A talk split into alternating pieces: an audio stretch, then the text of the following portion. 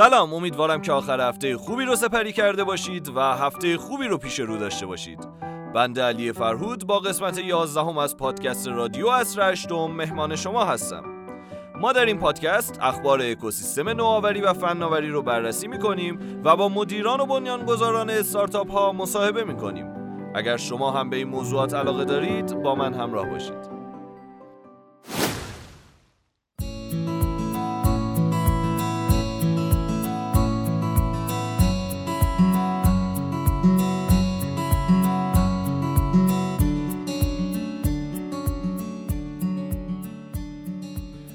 نخستین نشست کمیته راهبری مراکز نوآوری سلامت در دفتر توسعه فناوری سلامت وزارت بهداشت برگزار شد. دکتر منظم رئیس دفتر توسعه فناوری در این جلسه اشاره کرد که مراکز نوآوری سلامت حلقه مفقوده اکوسیستم نوآوری و فناوری هستند. آقای منظم همچنین گفتند که این مراکز خدماتی مثل پذیرش، رشد، تربیت، هدایت و راهبری فناوران و شرکت‌های نوپا و همچنین جلب مشارکت سرمایه‌گذاران و شتاب دهنده ها رو ارائه میده. نظر شما درباره حوزه بهداشت و نوآوری چیه؟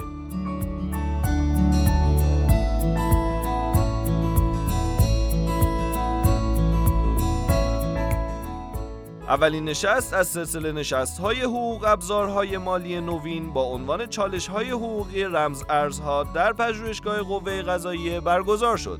در این نشست محمد جعفر نهناکار مدیر کل حقوقی سابق سازمان فناوری اطلاعات، حسین اسلامی رئیس سازمان نظام صنفی رایانه‌ای و مهدی شریعت مداری رئیس هیئت مدیره انجمن فینتک نظرات خودشون رو درباره ابعاد حقوقی رمز ارزها گفتند. به نظر شما موضع نهایی دولت در رابطه با رمز ارزها چیه؟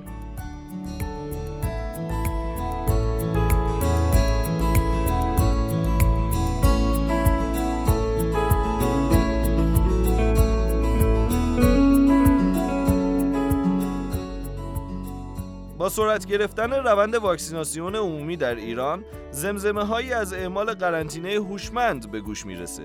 یعنی بعضی از خدمات عمومی فقط به کسانی که واکسینه شده باشن و کارت واکسن داشته باشن ارائه میشه. کارت دیجیتال واکسن کرونا کارتیه که حاوی اطلاعات فرایند واکسیناسیون افراده که میشه اون رو به صورت پی دی اف یا اسکرین شات ذخیره و چاپ کرد. کسایی که هر دو دوز واکسن خودشون رو دریافت کردن میتونن با مراجعه به سایت وی سی آر دات سلامت دات او آر جی کارت خودشون رو دریافت کنن.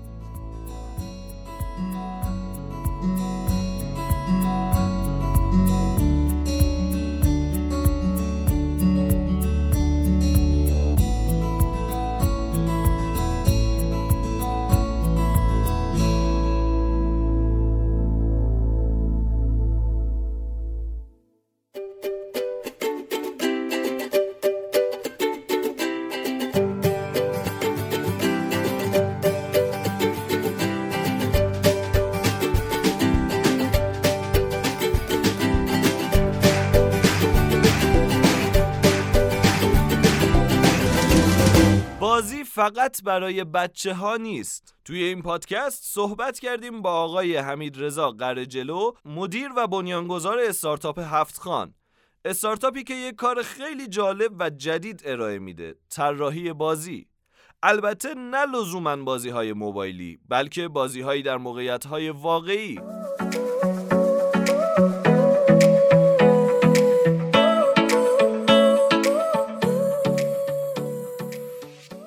آقای قره جلو درباره ایده اولیه استارتاپ هفت خان میگن: ببینید، من چه دلیل اصلی که باعث شد به سمت این داستان برم اینه که اولا مفهوم بازی و سرگرمی داخل ایران درست جا نیفتاده. یعنی تفاوتی که بین بازی و سرگرمی وجود داره رو خیلی ها نمی‌دونه. سرگرمی حالتی داره که طرف یه کار بیهوده ای رو انجام میده، ولی بازی پشتش فلسفه وجود داره که از این میشه خیلی استفاده ها کرد. حالا هم بحث آموزش هست، هم بحث‌های دیگه.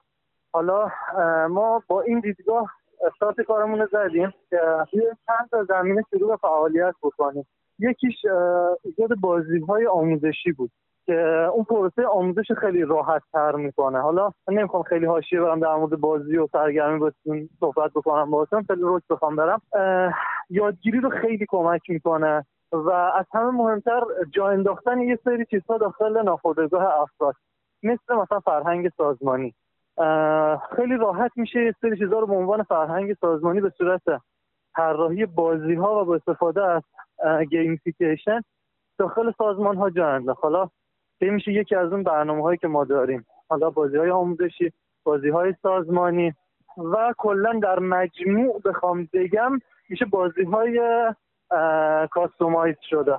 تعداد افرادی که توی هسته اصلیمون هستن پنج نفرن، ولی در مجموع غیر از اون پنج نفر چهار نفر دیگه هم هستن که تو زمینه طراحی بازی به صورت پروژه‌ای با همون همکاری داشتن. اما این بازی‌ها دقیقاً چیه و چه فایده‌هایی داره؟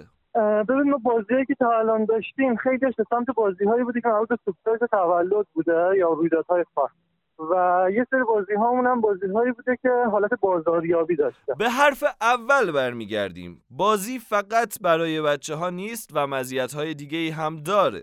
اصلا ما یه نکته‌ای که خیلی یکی از اون تعاریفی که باشه همش مشکل داریم اینه بازی رو برای کودک می‌دونن، حتی داخل مباحث روانشناسی ما بحث بازی درمانی داخل روانشناسی داریم، ولی میگن تا سن سیزده سال سیزده به بالا رو هیچ برنامه بازی درمانی واسهشون تو کتاب‌های روانشناسی در نظر گرفته نشده.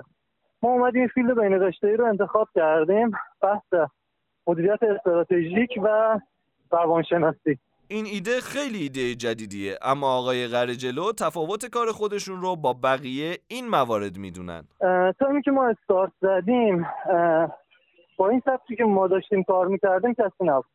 ما بازی‌های ای آر جی رو داخل ایران داشتیم توسط دو تا از استارتاپ‌های خوب ایران، ولی با این شکل نبود. یعنی اونا هدف‌های دیگه‌ای داشتن و هدفشون بیشتر سر همون بازی بود، یعنی بیشتر هدف سرگرمی داشت تا این چیزایی که ما دنبالش بود. اونا مثلا اومده بودن یه بازی طراحی کرده بودن با هدف بازی، متوجه میشید، با هدف سرگرمی آدم‌ها. ولی این چیزی که ما اومدیم طراحی کردیم سفارشش از طرف ارگانیه. مثلا میگم و وزارت دفاع ما میگه ما یه موزلی الان داخل سیستممون داریم، میخوایم این مشکل رو رفعش بکنیم.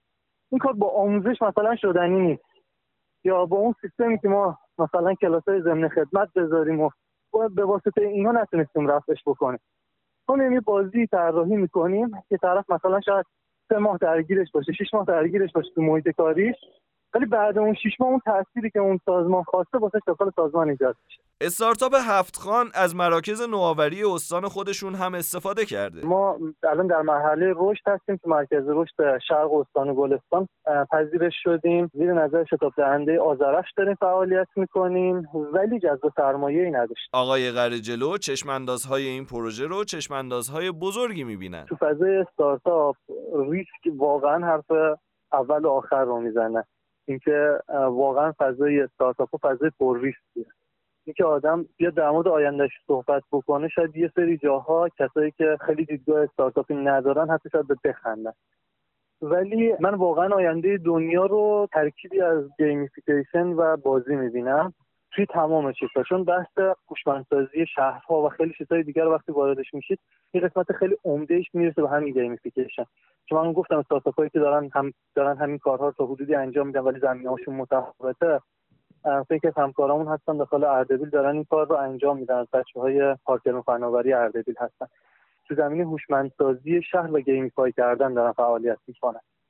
خیلی‌ها هستن دارن تو زمینه تخصصی آموزش فعالیت میکنن و اینها یه زمانی میبره تا اون فرهنگش جا بیفته، تا اون اتفاق مثبت و قشنگه بیفته.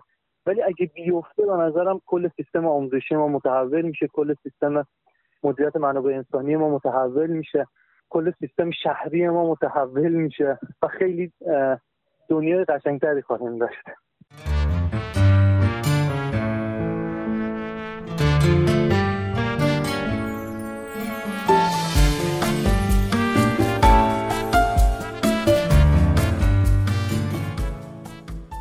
شما قسمت یازدهم از پادکست رادیو عصر هشتم رو شنیدید. پادکستی که به اخبار نوآوری و تکنولوژی میپردازه و با مدیران استارتاپی مصاحبه میکنه. قسمت‌های این پادکست رو میتونید از پایگاه استارتاپ خبری عصر هشتم، اسپاتیفای و کستباکس دانلود کنید و بشنوید و به ما بازخورد بدید. نظرات شما خیلی برای ما مهمه. تا قسمت بعد، خدا نگهدار.